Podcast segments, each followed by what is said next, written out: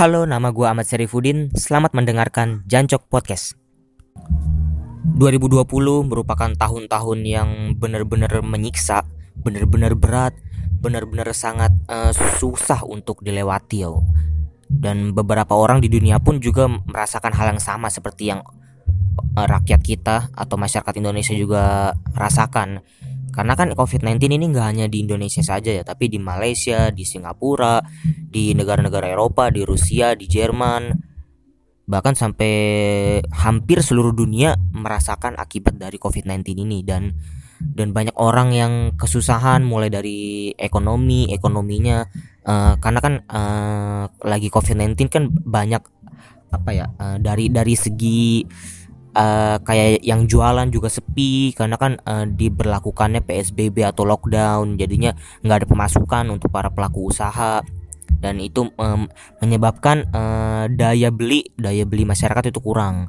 Jadi keuangan juga makin menipis. Kan kan banyak banyak orang-orang uh, yang di, dikerjakan hanya di dalam rumah saja kan nggak boleh beraktivitas di luar. Itu istilahnya work from home. Jadinya uh, pendapatannya juga menurun karena dia bekerja di dalam rumah. Tapi meskipun bekerja di dalam rumah setahu gue sih gaji tetap tetap normal ya gajinya nggak ngaruh walaupun bekerja di luar rumah. Tapi kan tapi banyak kok pabrik-pabrik di di Indonesia ya, yang masih buka walaupun walaupun ya, walaupun lagi ada corona. Tapi kan tetap me, me, melakukan protokol kesehatan yang benar-benar sangat sangat sangat sangat sangat sangat sangat ketat. Gue ngomong sangat ya banyak banget. Ya oke jadi eh, di 2020 memang benar-benar tahun-tahun yang sangat berat dilalui bagi semua orang. Banyaknya peristiwa, banyaknya bencana yang yang terjadi mulai dari uh, banjir di awal tahun ya di Indonesia juga uh, waktu malam tahun baru kan semua orang pada bersuka cita ya pada bergembira. Tapi selang beberapa jam kemudian hujan langsung deras kan langsung mengguyur beberapa daerah di Indonesia kan. Salah satunya di daerah gua juga gue tinggal di Tangerang. Dan gue pun uh, banjir sampai masuk ke rumah gue kira-kira ada kali 50 atau 60 cm walaupun nggak sampai 1 meter ya tapi eh, masuk ke dalam rumah gua. Tapi untungnya di rumah gua ada ranjang ya ranjang sederhana jadinya air nggak naik ke ranjang. Dan banjir di daerah gue itu surutnya lama banget ya pas uh, gua lihat itu jam sekitar jam 10 atau jam setengah 11 itu jam setengah 11 pagi baru surut airnya. Tapi ada beberapa daerah juga di tapi bukan di daerah gue di beberapa daerah di Indonesia gitu yang surutnya itu pas jam 4 sore atau jam 5 sore itu. Dan jam 12 siang pun gue masih nyapu masih nyapu-nyapu ngelap-ngelap air yang ada di rumah gue karena pas jam 12 itu memang masih basah kondisi rumah gue itu masih basah belum belum bisa dipakai buat uh, ngaso gitu buat santai-santai belum. Karena airnya tuh ma masih basah di sudut-sudut rumah ya di di lemari di di tempat buat naro buku-buku gua di lemari buat baju itu air pada masuk ke dalam jadinya memang ya banjir itu memang salah satu kejutan sih di awal tahun 2020 ya. Salah satu kejutan yang benar-benar mencengangkan. Di saat orang-orang lagi berpesta menikmati vibesnya tahun baru bersama keluarga. Eh tiba-tiba beberapa jam kemudian habis pesta kembang baru. Eh kembang baru. Maksud gua habis uh, beberapa jam kemudian habis pesta tahun baru. Habis pesta kembang api kan kembang api pada menjelegur di mana-mana. Tiba-tiba beberapa jam kemudian langsung banjir ngenes banget. Aduh. Ya itu itu benar-benar surprise sih di tahun 2020 dikejutkan dengan adanya banjir dan beberapa bulan kemudian langsung datanglah si Baginda ini the Lord the Lord Covid. The mighty Lord Covid-19 yang masuk ke Indonesia. Pas COVID-19 masuk ke Indonesia itu baru awal-awal bulan ya baru bulan Maret.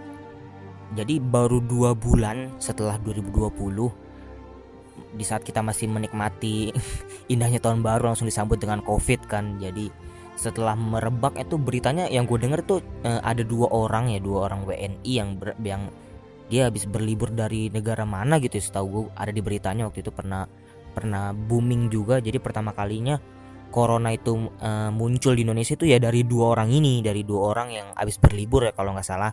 Kalau lu tahu berita yang sebenarnya ya koreksi aja karena kan podcast ini nggak gue upload ke YouTube jadi nggak ada kolom komentar. Jadinya koreksi aja sepengetahuan lu kalau berita yang gue omongin ini salah. Jadi eh, setelah COVID-19 ini sekitar enam bulan ya eh, bukan enam bulan lagi ding. Uh, apa lebih ya kalau nggak salah.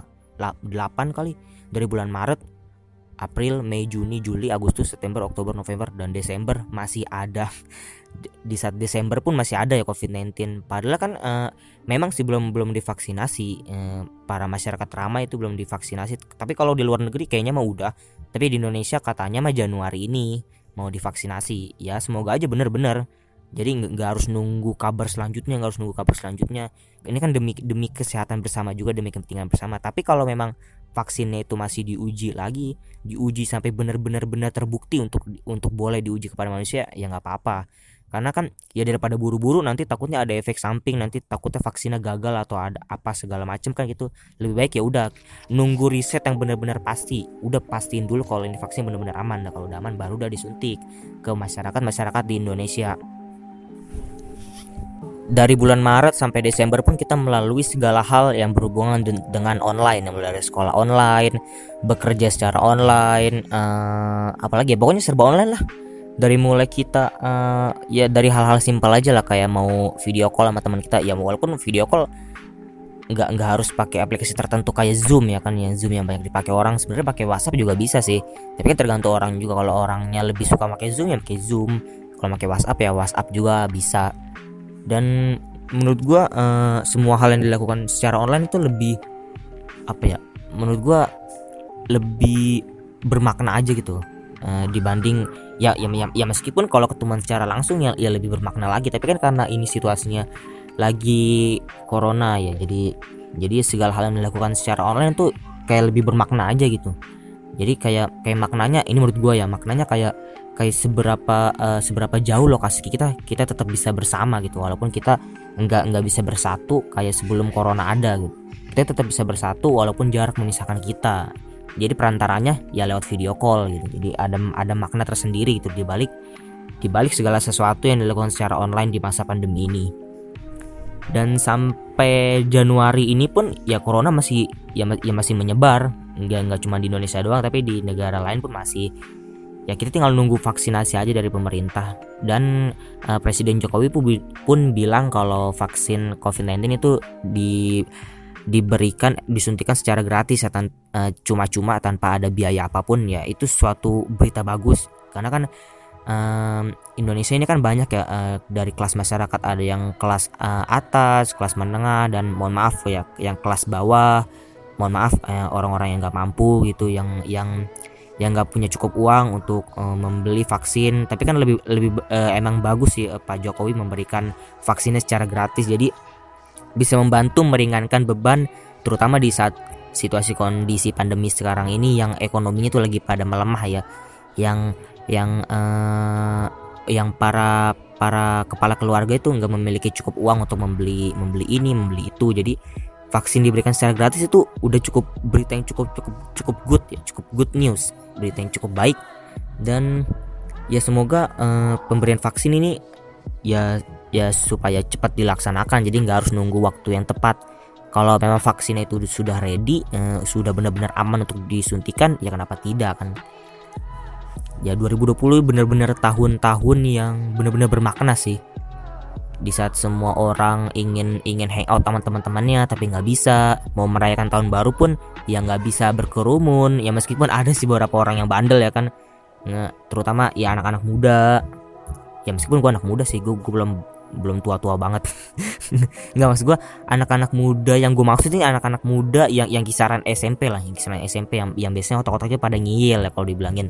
Kalau dibilangin uh, sama polisi misalkan ada polisi lagi ngerazia terus uh, ya biasa lah anak-anak SMP kan ya lu tau lah kalau kelakuannya kayak kayak kayak kayak pengen pengen senang-senang gitu loh pengen pengen jati diri pengen nyari jati diri kan. Berkumpul-kumpul sama teman-temannya konvoy-konvoy sambil ngerokok sambil menikmati tahun baru ngumpul-ngumpul di tempat-tempat yang rame sembari bawa cewek. Ntar, uh, ya kayak gitulah uh, nanti uh, diomongin sama pak polisi uh, jangan berkerumun jangan berkerumun. Nanti habis di habis diomongin pada pulang totalnya terbalik lagi ke tempat situ.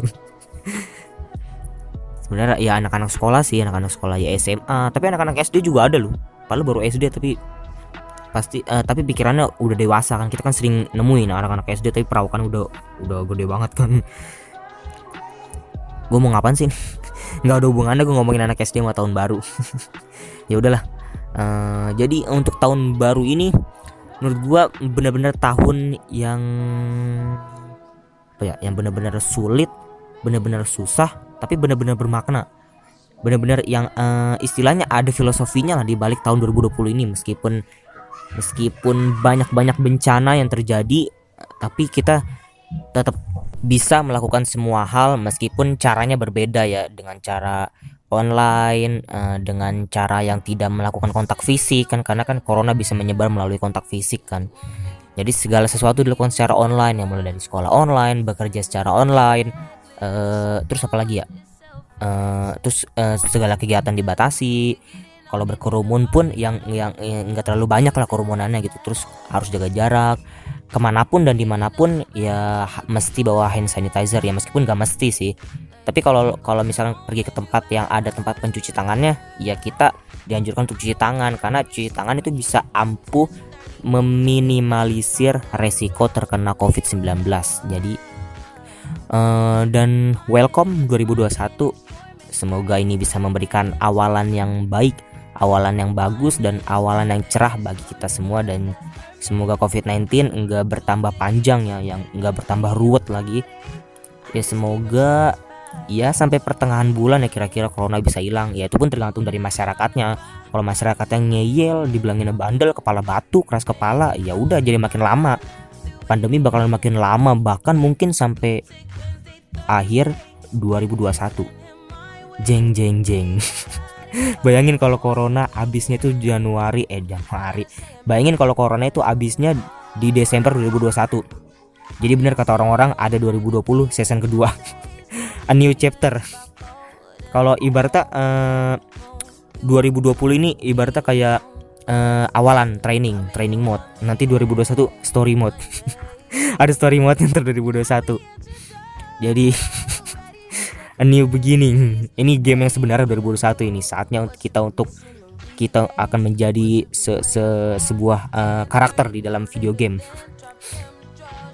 Jadi untuk uh, 2021 ini gue berharap bisa lah lebih baik lagi daripada tahun 2020 ini.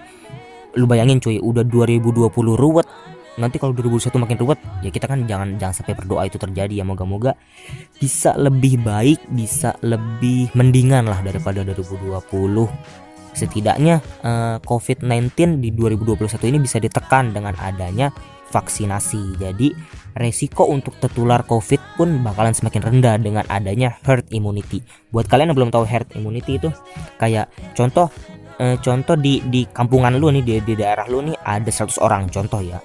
Jadi ibaratnya 50 orang yang ada di kampung lu itu udah disuntik vaksin. Sedangkan 50 orang lain itu belum disuntik vaksin. Nah, 50 orang yang udah disuntik vaksin itu kan udah mendapatkan imunitas ya untuk menangkal COVID-19 untuk masuk ke dalam tubuh dia. Jadi 50 orang yang belum disuntik vaksin itu akan terlindungi dengan 50 orang lagi yang sudah disuntik vaksin. Jadi itulah yang disebut herd immunity atau kalau bahasa kita mah kekebalan kelompok gitu. Tapi walaupun kekebalan kelompok itu tidak menjamin ya 50 orang yang belum disuntik vaksin itu bakalan terbebas dari COVID. Kalau dia nggak mematuhi protokol kesehatan ya dia tetap terkena covid. Karena ini era covid ini belum berakhir. Jadi eh, selagi masyarakat belum patuh selagi masyarakat belum eh, me, apa ya sebelum masyarakat belum menaati anjuran pemerintah ya covid-19 bakalan tetap ada. Lawong masyarakatnya aja ngeyel kok masyarakatnya aja bandel nggak mau menaati protokol kesehatan ya gimana COVID-19 nggak mau kabur? Ya COVID-19 bakalan tetap singgah nggak cuma di Indonesia aja tapi di negara lain pun bakalan begitu. Karena nggak cuma orang Indonesia doang yang bandel tentang protokol kesehatan orang luar pun sama bandel lah sama kayak kita itu jadi ya kalau kal kalian-kalian nih yang berharap kalau kau 2021 COVID-19 bakalan habis bakalan reda ya gue juga pun berharap yang sama tapi tapi masyarakatnya pun harus pinter, masyarakatnya pun harus disiplin untuk menaati, melakukan, melaksanakan protokol ke wah ngomong gue jadi belibet. sorry sorry, maksud gue masyarakatnya pun harus menaati protokol kesehatan. Jadinya setidaknya kalau COVID-19 gak hilang, setidaknya kan kita bisa mengurangi resiko untuk tertular COVID-19 gitu loh cuy. Jadi eh, resolusi ini menurut gua eh, menurut gua bagi gua ya eh, resolusi 2021 eh, gue sih simpel aja. Nggak nggak mau yang neko-neko, nggak mau yang ribet-ribet. Pokoknya mah selalu diberikan kesehatan, selalu diberikan rezeki yang berlimpah, selalu dijauhkan dari segala macam mara bahaya. Dan untuk masyarakat-masyarakat Indonesia uh, agar selalu kuat dalam menjalani kondisi yang sangat-sangat uh, nggak bagus ini ya di saat kondisi yang lagi susah ini gue berharap uh, masyarakat Indonesia itu bisa kuat bisa dengan uh, sabar bisa dengan uh, ikhlas menerima kenyataan yang ada yang yang para anggota keluarganya ditinggal dengan COVID-19 yang meninggal karena COVID ataupun yang meninggal karena penyakit Semoga dikuatkan hatinya, semoga diberikan ketabahan, semoga almarhum almarhumah diterima oleh sisi Allah Subhanahu wa taala. Amin amin ya robbal alamin. Untuk 2021 gue berharap yang terbaik aja lah. Singkirkan yang buruk-buruk, kita harapkan yang terbaik. Semoga yang terbaik itu akan dijabah oleh Allah Subhanahu wa taala. Amin amin ya robbal alamin. Sekian podcast dari Janco Kreator. Nama gue Ahmad Serifuddin dan sampai bertemu lagi di podcast yang selanjutnya. Jangan lupa follow Jancok Podcast di Spotify karena kalau gue upload Spotify Jancok Podcast baru, lu bisa langsung streaming videonya dan dengerin langsung. Oke, see you next time.